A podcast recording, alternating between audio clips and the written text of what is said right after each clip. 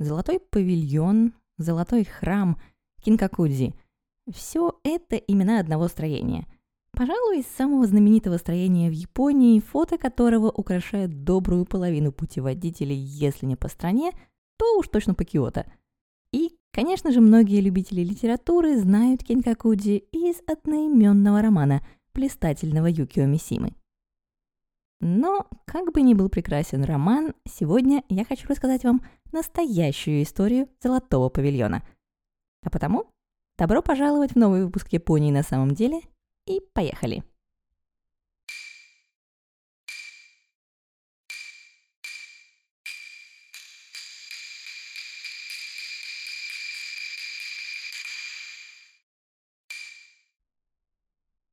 Золотой павильон находится на севере города Киото, в районе, известном как Северные горы или Китаяма. В далекий период Хэйян эти места находились за пределами столицы, и аристократы посещали их во время однодневных поездок на охоту. Кроме того, предгорья Китаяма считались прекрасным местом для строительства храмов и императорских мавзолеев, коих тут вскоре стало довольно много. Но на этом период Хэйян для нас сегодня и заканчивается – 1220-х годах аристократ Сайонджи Кинцуне разменивает свое поместье в провинции Овари, что в сегодняшней префектуре Айчи, на приличных размеров участок земли в Китаяма. Вы спросите, кто такой Сайонджи Кинцуне? Один из множества потомков кланов Удивара. Род Сайонджи не был ни особо длинным, ни особо выдающимся, но Кинцуне чудом удалось стать весьма влиятельной персоной – как при императорском дворе в Киото, так и в ставке сёгуна в Камакура. Документов о том, что и как Сайонджи делал со своим новоприобретенным участком, не сохранилось. Но за дело он взялся довольно быстро, потому что уже в 1224 году завершение строительства фамильного храма и виллы по соседству ознаменовалось большим торжеством. В следующем году виллу, названную Китаяма-дай или Китаяма-тей, посетил аристократ и поэт Фудзивара Нотейка, наиболее известный как составитель поэтической антологии Хякунин Ищу «100 стихотворений 100 поэтов», а, помимо прочего, муж сестры Сайонзи. После посещения он писал, что вилла восхитительна, ее дизайн необычайно нов, а особенно потрясающий 13-метровый водопад и пруд цвета лапис-лазули то есть даже не просто лазурный, но глубокого, неоднородного синего цвета. Обязательно посмотрите, как он выглядит, это прекрасно. Далее Тейка писал, что вилла Сайонди напоминает, но тем не менее всячески превосходит построенный Фудзивара Номитинага храм Ходзёзи. Другие аристократы соглашались, описывая Китаяма Тей как обиталище бессмертных мудрецов или буддийский рай, чистую землю на земле. Жаль только, до нас не дошло ни единого изображения этого чуда. Затем Сюгнат Камакура развалился, а вместе с ним пропал со страниц истории и клан Сайонзи.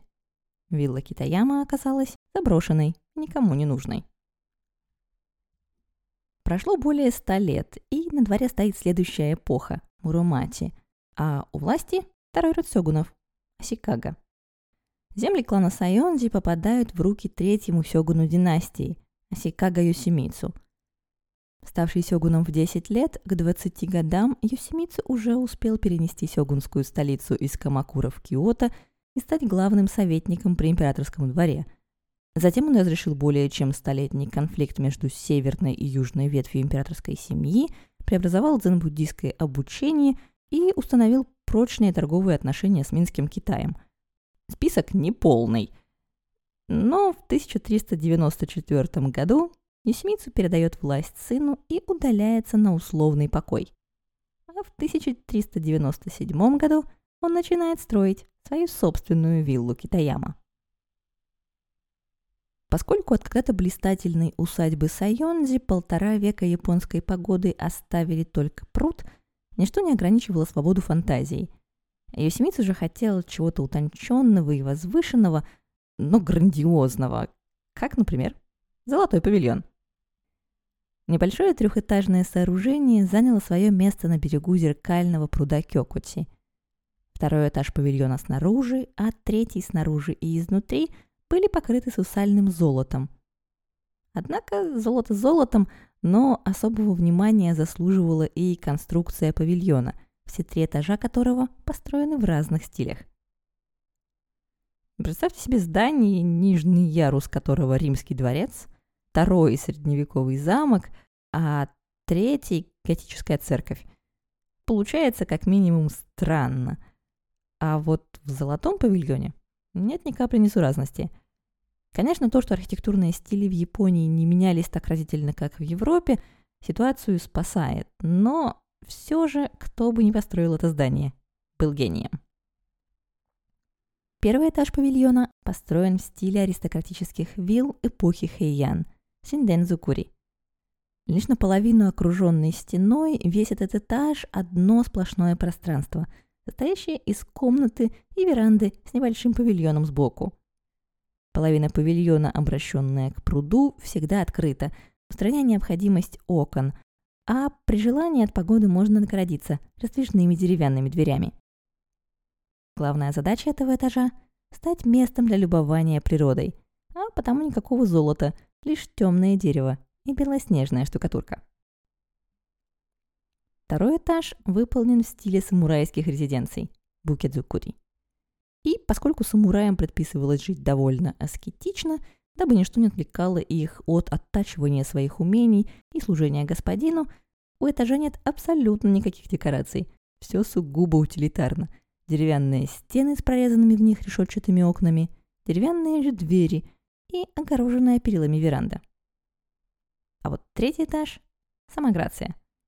Построенный в стиле, характерном для дзен-буддийских храмов, он минималистичен, но в то же время выглядит легким и утонченным, благодаря колокообразным окнам и луковкам на перилах. На крыше павильона стоит, расправив крылья, золотой феникс. Разумеется, нельзя было оставлять такую красоту без внимания, а потому как только вилла была построена, все важные мероприятия из Сёгунского дворца переносятся сюда. Здесь Йосимицу принимает китайских послов, нарекших его королем Японии. Здесь же, в 1408 году, принимает императора Гокумацу. Празднования по поводу визита последнего продолжались целых 20 дней – и породили такое количество записей, что некоторым из них даже удалось пережить многочисленные пожары и дойти до наших дней. Но всего спустя два месяца после празднества Юсимицу умирает. Его сын и четвертый сёгун Юсимоти живет отдельно, и когда-то полный гостей из слуг Вилли остается только вдова Юсимицу. В 1419 году умирает и она. Следуя завещанию покойного, в следующие три года Йосимочи превращает виллу Китаяма в дзенский храм в память отца. И поскольку посмертным именем Йосимицу было выбрано Рокуонин Ден, храм называют Рокуонджи, храм Оленьего парка, в честь места, где Будда впервые преподавал свое учение. Однако вместе с тем, как последующие сёгуны династии теряют власть – им становится все сложнее поддерживать многочисленные фамильные храмы. Рукуонзи впадает в забвение. Хуже того, в 1467 году вспыхивает война Онин, положившая начало полутора векам нескончаемых феодальных конфликтов и заодно выжигшая дотла почти весь Киото. Вилла Китаяма, теперь храм Ракуонзи, этой участи не избегает. Чудом огонь не касается только золотого павильона и еще двух построек. Пережив все невзгоды военных столетий, золотой павильон целым и невредимым оказывается в эпохе Эдо. И под свою защиту его берет никто иной, как сам основатель третьей и последней династии сёгунов – Токугава Иеясу. Он назначает храму нового настоятеля, человека по имени Сайсю Джотай, более известного не как монаха, но как влиятельного советника Онова Иеясу и его предшественника Тойотоми Хидеоси – за что современники прозвали Сайшо министром в робе. Благодаря новому настоятелю в 1649 году в храме проводится долгожданная реставрация. И хотела бы я сказать, что с того момента у Золотого павильона все было замечательно, но нет. Потому что 200 лет спустя прекрасная эпоха Эдо. тоже подходит к концу. На дворе вторая половина XIX века и бурная эпоха Мэйдзи, когда Япония пытается найти свое место в мире и попутно меняет в себе абсолютно все. Начать хотя бы с того, что императорская столица, более тысячи лет находившаяся в Киото, переезжает в Токио. Да и буддийским храмам в этот период, как вы уже знаете из предыдущего эпизода, приходится несладко. Каждый выживает как может. Золотой павильон, пользуясь своей известностью, впервые открывает двери для туристов, приурочив это событие к проводившейся в 1894 году промышленной выставке в Осаке – это приносит храму достаточно денег, чтобы в 1903 году провести еще одну реставрацию. В 1929 году Золотой павильон признают национальным сокровищем Японии. Хэппи-энд, и блестел он долго и счастливо. Как бы не так. Добро пожаловать в наполненный печальными историями 20 век, где Золотому павильону вскоре приходит время умереть. Чтобы история выглядела еще трагичнее, сперва павильон переживет Вторую мировую войну, а вот уже затем, в 1950 году, настает его звездный час. Воскресенье, 2 июля 1950 года. Примерно в 3 часа ночи пожарные прибывают в Рокуонди, чтобы обнаружить пылающий золотой павильон. Спасать в нем абсолютно нечего – а потому тонкие деревянные стены и деревянные же скульптуры внутри благополучно догорают в ближайшие пару часов, оставляя после себя несколько обуглившихся столбов, кучку пепла.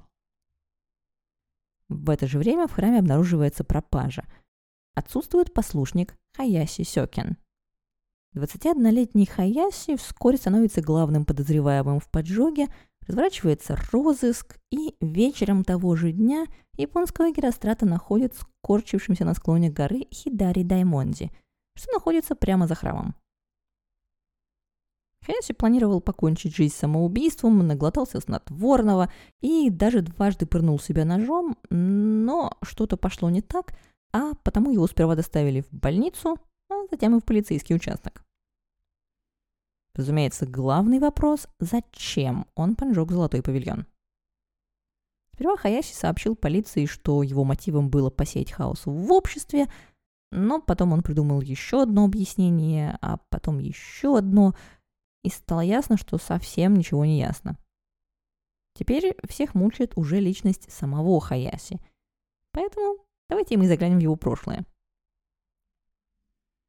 Хаяси Сёкин родился в небольшой рыбацкой деревушке возле Майдзуру на севере префектуры Киото 3 марта 1929 года. С раннего детства он страдал от заикания, а потому был довольно тихим и необщительным ребенком. Отец Хаяси был настоятелем небольшого храма, но долгое время страдал от предположительно туберкулеза, а потому много времени проводил в постели – когда Хаяси поступил в среднюю школу, его отец написал письмо настоятелю Рокуонзи с просьбой взять сына в послушники. Никаких связей с храмом у него, скорее всего, не было, и выбор пал на Кинкакоди просто потому, что храм был одним из тех, кто оплачивал своим послушникам образование, включая университетское. Настоятель храма согласился, и вскоре после получения ответного письма отец умер. Хайси же с матерью переезжает в Киото и поступает в среднюю школу Ханадзону. Его мать очень радуется успехам сына и прочит ему блестящее будущее, а вот сам Хаяси больших надежд не питает, отношения с матерью у него натянутые, а вскоре и дела в храме не залаживаются.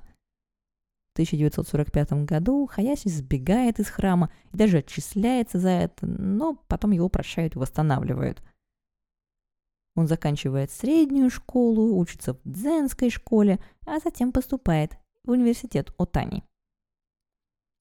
Но если в первый год он входит в топ-30 учащихся, то на второй оказывается в худшей половине, а на третий и вовсе становится худшим.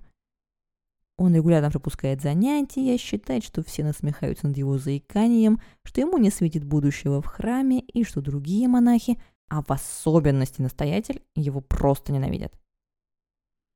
Поэтому, когда в один летний день Хаяси узнает, что недавно установленная пожарная сигнализация нуждается в ремонте, он воспринимает это как знак.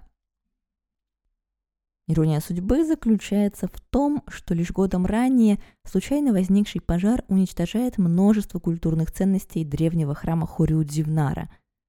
Под влиянием этого инцидента в мае 1950 года принимается закон об охране культурных ценностей. Власти города Киото выделяют огромные суммы на установку систем противопожарной безопасности во всех главных храмах города. Кинкакудзи получает свою сигнализацию одним из первых, но так и не успевает ей воспользоваться. Пока сигнализация находится на ремонте, Аяси поджигает золотой павильон. Так мы возвращаемся во 2 июля 1950 года.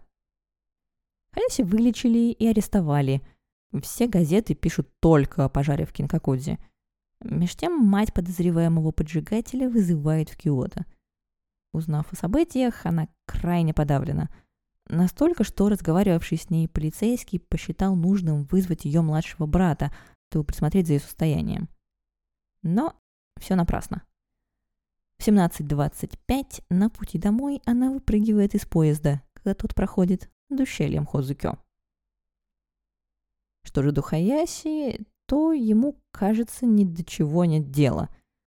24 числа начинается суд. Ответы Хаяси не складываются в общую картину. Понятно только то, что поджег он, и что он ни о чем не сожалеет, и что виноват настоятель. И что ему, Хаяси, абсолютно все равно. За историю своих допросов Хаяси сделал столько противоречивых заявлений, что газеты, недолго думая, прозвали его сумасшедшим.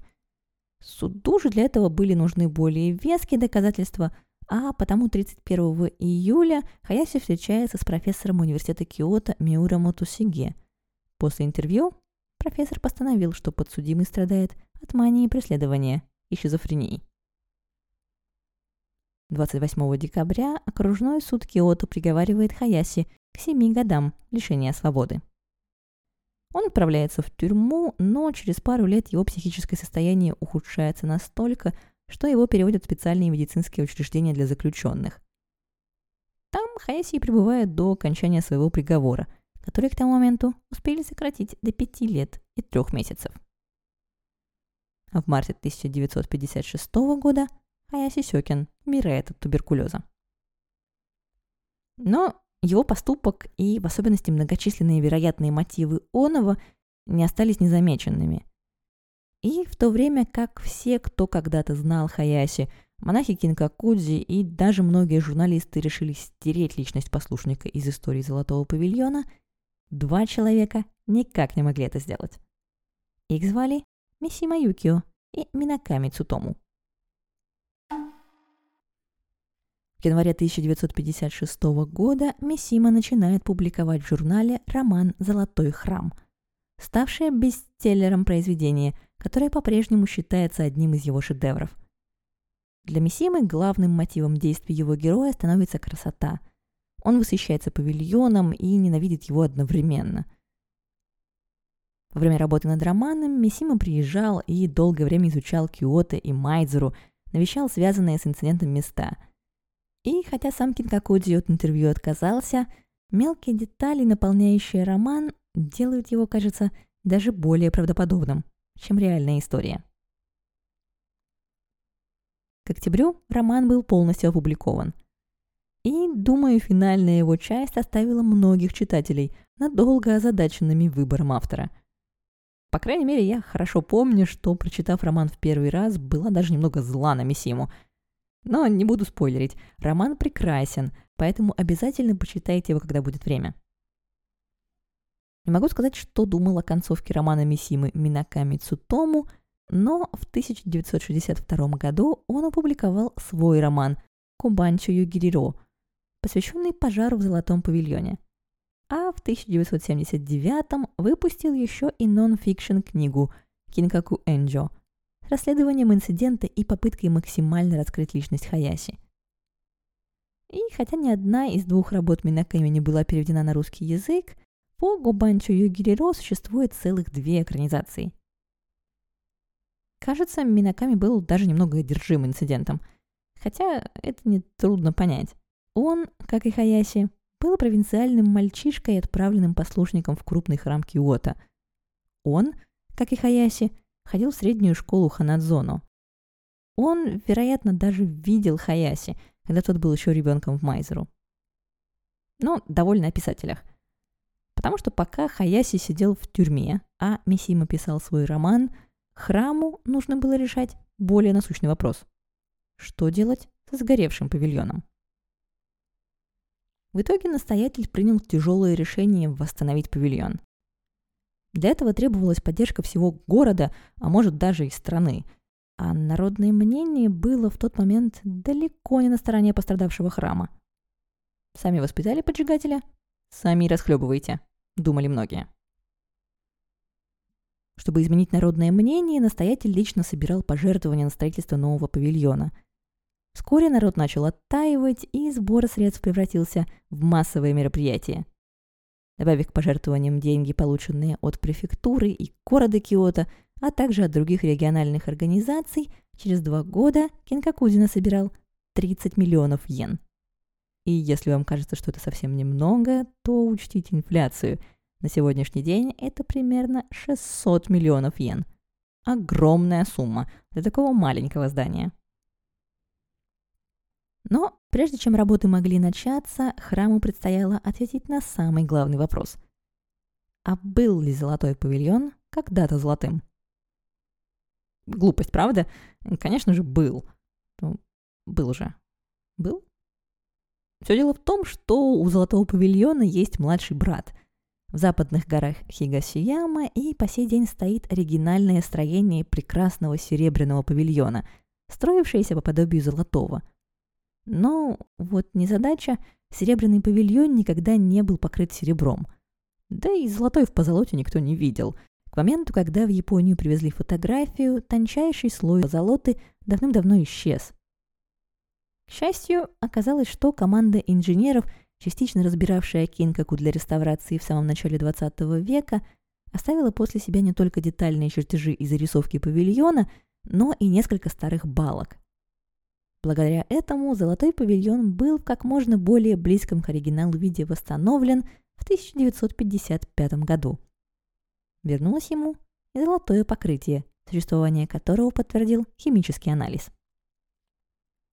А в 1987 году павильон пережил еще одну реставрацию, благо теперь это позволяла экономика мыльного пузыря. Кинкаку был покрыт слоем золота, пять раз превышающим оригинальный – Стоило это удовольствие, включая около 20 килограмм чистого золота и полутора тонн лака Оруси, 740 миллионов йен. В это же время были восстановлены и находившиеся внутри павильона изображения и скульптура Юсимицу. И, смотря на Кинкаку сейчас, сложно не задаться вопросом, а не сгорел ли он за тем, чтобы возродиться из пепла, еще более прекрасным, чем раньше, как Феникс, который по-прежнему красуется на крыше золотого павильона. Спасибо, что дослушали этот эпизод до конца. Дайте мне знать, если вы хотите узнать истории других знаковых японских сооружений. И, разумеется, не забудьте подписаться, чтобы не пропустить следующие выпуски подкаста. И помните, что в описании эпизода вас, как всегда, ждут ссылки на дополнительные материалы по теме и способы поддержать подкаст словом и делом. До скорой встречи. Пока!